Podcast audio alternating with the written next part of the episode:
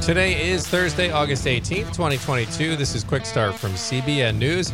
I'm Dan Andros. A California church has won a huge court battle against the government. We'll have that top story and more on today's podcast, where we bring you news from a Christian perspective. If you agree with that mission, you can help. Subscribe to this podcast, give us a rating, share it with a friend. Let's get through the news of the Cray together. News of the Cray is what we like to call it because it's wild out there. And joining me as always, Billy Hallowell, Trey Goins Phillips from CBN's Faith Wire to break it all down. What's going on, guys? The news of the cray every day. That's what we do it here. is. Just when I think I've seen it all, I I haven't. It's a happy Friday, Junior, though. Yes. Even with all the craziness. even with the of cray. day. yes, God's still on the throne, so we can we can rest in that as always. So, all right, coming up on the main thing, guys. Religious nones are rising, but why? CBN's Brody Carter investigates. But first, we're going to head through the headlines of the day in 90 seconds. A California church that's been battling the government for nearly two years over COVID uh, related fines levied against them, they've won another big victory. And a state appeals court, they reversed the temporary restraining orders, the injunctions, and all the other stuff, and $200,000 in contempt of court fines that had been targeted at this church. The church is Calvary Chapel San Jose uh, and its pastors uh, were held in contempt of court back in 2020 and 2021 for violating these pandemic restrictions that were put on. So big win for the for the church there. The number of migrant encounters at the southern border this fiscal year, it's now surged past 2 million. There were just under 200,000 migrant encounters in July alone. And so the numbers are soaring. These are record numbers. CBN's been documenting this ongoing crisis, and you can see more about how it's only grown since Biden took over as president in our special Biden's border. And a 12 year old Utah Little Leaguer. Their family shared a positive update after a devastating injury. Easton Oliverson, who plays for Snow Canyon, he suffered a fractured skull after a freak accident falling off his top bunk. But uh, the update is that he's making tremendous progress and he's not having to be on a breathing tube anymore. So, those are just some of the headlines happening today. You can check out those and more over at cbnnews.com. So, guys, that was a big win for the church because remember, in the early days of the pandemic, the churches were the ones that seemed to be getting targeted more than anyone else to be made an example of. Yeah, I mean, you can go to Walmart, you can go wherever you wanted to go, but Yeah, a church, right. Right. Then, church, no, it was like we need to make an example of them. Yeah, no, it's it's great news when I, whenever I think religious liberty gets a win. Uh, Yeah. So Well, and you're starting to see the tide turn a little bit on these pandemic Right, yeah. restrictions. Suddenly, the mood because remember, everyone is you're you're killing people if you went outside during this pandemic, and everyone's like, wait a minute, maybe we need to take a deep breath here, take a step back, and kind of have some, you know, be able to balance our liberties along with you know being reasonable and being respectful to other people during a health crisis, and that balance wasn't there. But now you're starting to see where the government was too heavy handed, th- those sorts of things are turning around. Even the CDC, with their new recommendations, they've kind of come back to where a lot of people were saying, uh, we've been saying that all along. So interesting to watch that all unfold right now. A lot of things being uh, put down the memory hole. All right. Uh, the Palestinian Authority and President Mahmoud Abbas, they accused Israel of committing, quote, 50 Holocausts following a meeting with Berlin uh, in Berlin with German Chancellor, uh, the German Chancellor there. So, uh, Trey, this is uh, quite the accusation. Obviously, ironic on its face, with given where they are. But what in the world is Abbas talking about here? yeah, so he made the remark after a meeting with the Chancellor of Germany this week, and uh, the actual quote uh, came after a reporter asked him during a press conference uh, if he would apologize to Israel and Germany ahead of the 50th anniversary of the Munich Olympic Games massacre in 1972 uh, when the Palestinian backed terror group Black September uh, kidnapped, infamously kidnapped, held hostage Israeli athletes, uh, and then ultimately murdered them.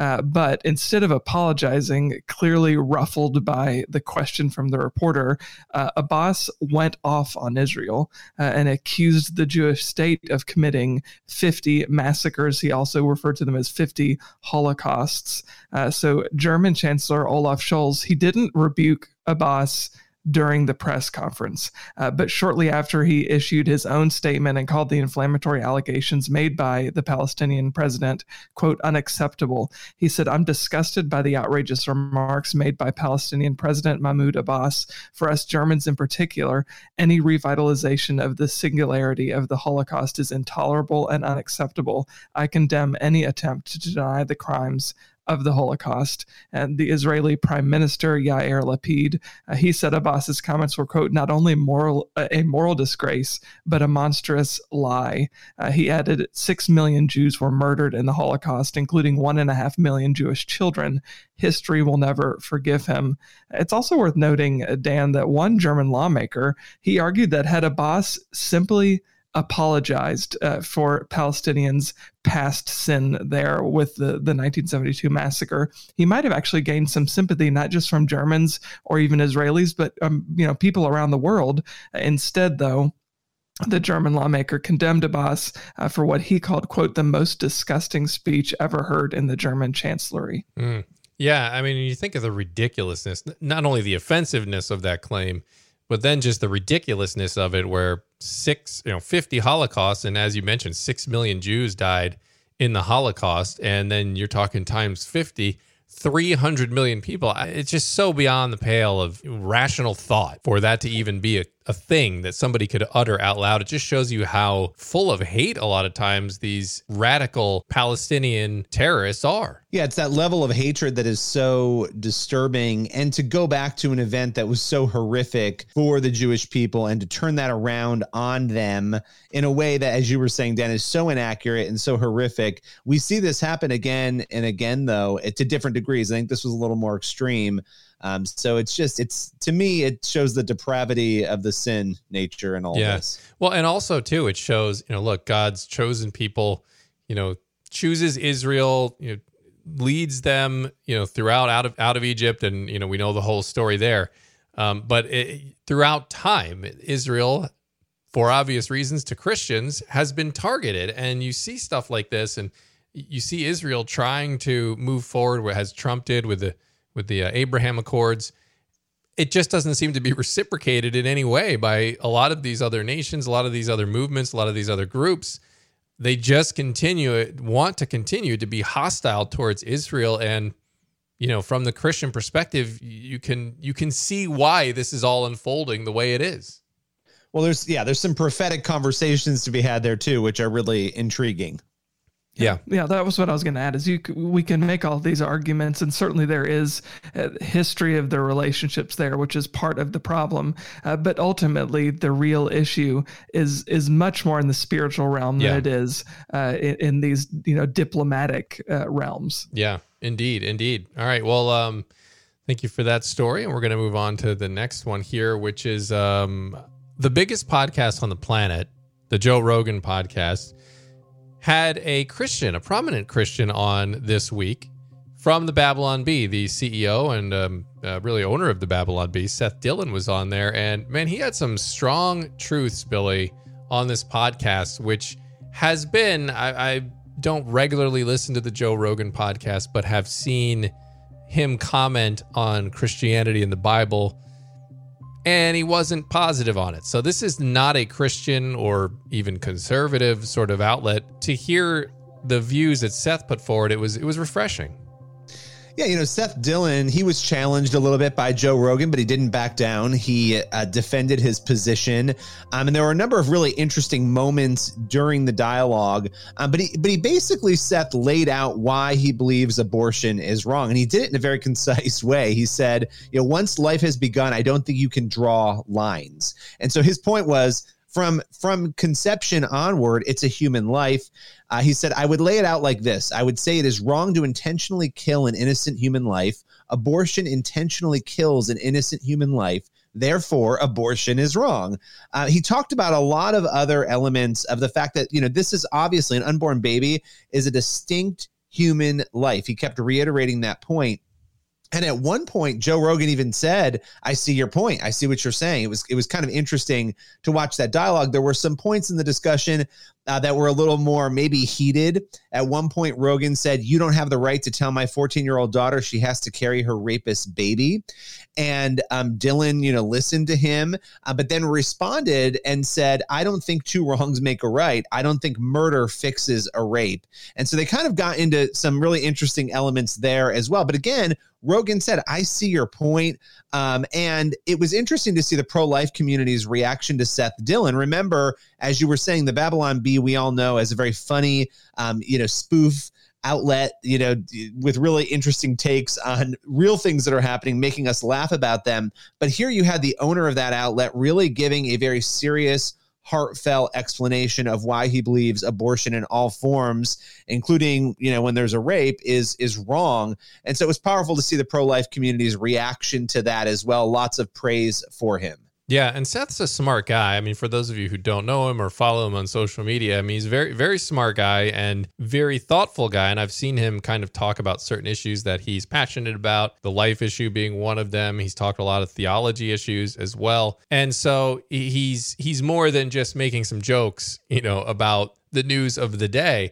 And so I, I was just very glad to see because Rogan did what a lot of people and and maybe he did it for just a thought exercise. I don't know, but um, the well, he does what essentially the media does all the time, which is go to this, you know, the most rare or difficult situation, a 14 year old that's been raped and is now pregnant. Again, an extreme minority of cases, but you go to that one right there to try to defeat the abortion movement, and and a lot of people cower to that. A lot of people will back down because you know I I don't know I don't, it's a tough one to defend, but he did it well, and um, logic and reason I believe are on the side of the pro life argument you just got to stand up for it. And I think when people like Seth do that on a platform like that, it, it paves the way and shows others how to respond to pro abortion points such as that one. You know, even though the, those cases are, like you said, Dan, exceedingly rare, it still is a difficult. Uh, it's a difficult conversation to have, right? So I think kudos to Seth for for handling it not only with you know presenting his logical argument, but for being kind and for being compassionate uh, in the way that it communicated it because not I think the the vast majority of pro life activists do handle it well, uh, but they don't get credit for handling it well. So I just want to say that here is like he did a good job, not just of presenting the facts and making a logical case, but for doing it in a level headed way. Yes, uh, and and in a way that that didn't kind of um, you know disrespect the fact that even though it is a minority this does happen. Uh, so what what's the logical answer to it? And he did a good job. Yeah and you just don't get i mean look joe rogan's podcast for whatever reason i'm not going to say i understand it but for whatever reason his podcast is the biggest podcast on the planet. I mean you're talking tens of millions of listens a day for for this guy's podcast. So and he has all kinds of views on there. And remember this is a guy that was on the man show. This, this is not a Christian worldview or anything even remotely close to it. Nice to see Seth on there do that. I, you know, I was I was very glad and re- very happy to see that because a lot of people maybe heard an argument that they haven't that they haven't heard before. Yeah, and you know, props to Joe Rogan for having him yeah. on. Not everybody, not everybody's going to have Seth on, so I thought it was yeah. great. And I think that's look. I don't listen to Joe Rogan's podcast regularly, but I think for someone who I probably don't agree with on a lot of things, what I do respect is he will have people on from from all kinds of walks of life and talk to them for a long time, not just put them on for five minutes, try to make them get a soundbite and leave. I mean, these podcasts go on for hours. So, I mean, I think he was two something hours with Seth. So, so that's that's fantastic. So that's fantastic stuff. And I'm sure there's probably a lot other. And I'm going to go back and listen to that whole thing because I'm sure there's a lot uh, in there that Seth covered, and we'll we'll see. But um, but thanks for uh, thanks for bringing that one, Billy. And uh, that leads us into our main thing today. And religious nones. We've talked about this on the podcast before. It's rising, but why? Well, CBN's Brody Carter investigated that topic a little further, and we get into that on today's main thing. If you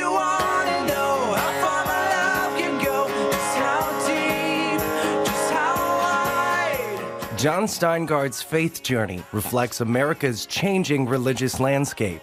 Once part of a Christian band, He's joined a burgeoning group that blurs the traditional lines of religious identification. I definitely don't think I literally believe in the God that most Christians would say that they believe in, but I'm not so convinced that Christian faith and practices is always a harmful thing. And he's not alone. Study after study shows Christianity is not the force it once was. That data haunts me. In 2021, Pew Research found self identified Christians making up 63% of the U.S. population, a drop from 75% just 10 years ago. The majority of this decline is happening among Protestants, dropping 10 points in the last decade, while Catholicism remains relatively unchanged. During the same period, the group called religious nones has steadily grown. When we ask people about their religious identification, are you Protestant, Catholic, Mormon, Orthodox Christian, Jewish, Muslim, Buddhist, Hindu, atheist, agnostic, something else, or nothing in particular? The religious nones are those people who answer that question by describing themselves as atheist or agnostic or as simply nothing in particular. In studying the secular shift, researcher Gregory Smith says he sees no sign of this trend slowing down. Religious nones currently account for about 3 in 10 U.S. adults. That's, you know, triple, perhaps even getting close to quadruple the share who said that about three decades ago. Other indicators that Americans are growing less religious include prayer. Fewer than half of adults do so daily. 30% say they pray seldomly or not at all. Still, 4 in 10 say they consider religion to be very important in their lives. So many of these people we had, they grew up in our children's ministries. They grew up in our youth groups. Somehow we missed them, man. We were unable to get them ready to, to live in the world that their life is playing out in now. Renowned pastor, author, and church planter Matt Chandler says the church must see and accept this harsh reality before it can move forward. You've got the kingdom of God and, and you got the kingdom of darkness. And and really I, I think what you're seeing is there there was, I think, a collapse of robust discipleship uh, for an extended period of time. To better understand the reasons why someone would leave their faith, I talked with Steingard, former lead singer for Hawk Nelson, a Canadian Christian rock band. Anybody that leaves any religious community, they have to figure out how to sort of hold themselves together and also how to make their way in the world. And that's actually not so easy. Steingard, whose father and father in law are both pastors, announced his decision on Instagram at the height of the pandemic. His announcement sent shockwaves through the Christian community. People like myself who decide to leave a faith tradition tend to be very focused on the negative aspects of that tradition when we leave right? You know like we we tend to want to point out all the things that we think uh, are are harmful or or unfair or you know unjust. Steingard believes three major reasons people are currently leaving the church include differing beliefs on gay rights failed support for social justice issues, and political platforms using faith to advance certain polarizing agendas. The church has to own that we really dropped the ball on discipling men and women for the world that they live in. Even the million or so kids that have left our church present a stunning opportunity for uh, innovation around evangelism, around reaching our neighbor. Chandler sees the rise of religious nones as an opportunity to sow seeds of hope through his church planting ministry. To encourage support, he plans to fund each new church planter who partners with the Acts 29 network up to $50,000. Today, the network supports over 700 churches in 50 countries. I don't know what who's watching this, what their heartbeat would be, but where you have a healthy local church made up of people who love Jesus Christ and and know his word darkness gets pushed back in a thousand different directions. It's not one big church that actually um, threatens the gates of hell. It's a thousand little lights in the darkness that kind of make up the brightness and the heat of the gospel. And so i want to be about pouring into that and giving my influence towards that giving my time and energy and money towards that Chandler and others remain undaunted by America's religious realignment. They still see fertile ground for outreach to nones and others, and for growth among professing believers through genuine Christian discipleship. Brody Carter, CBN News. All right, Brody, thank you so much for breaking that one down. guys, that leaves us with time for one last thought here. We wanted to dive in a little bit because we've had a few stories over on the site of people in need of a miracle, praying for a miracle, and trusting God in the process. So, walking that line, guys, how do we do both of those? Yeah, I mean, you look at Second Corinthians 5 7, we got to walk by faith and not by sight. And it's tough because you want that miracle, you're believing and you're hoping for it. And I think that's scriptural to believe it, to know that God can do it, whether he will or not, whether it's in his plan or not, is a separate piece. But walking by that faith, that's a real exercise in faith, right? Yeah. Being able to do that, not knowing the end result. Yeah, and you know, I think often the temptation is to start worshiping or idolizing the miracle over the miracle worker, mm-hmm. right? And I think that's a temptation that comes to all of us at, at different times in our life. And I think the the solution to that is to realize that th- God's goodness is separate and apart from anything that he may or may not do on this side of eternity. God is good separate from all of these things that might happen, even if they're good things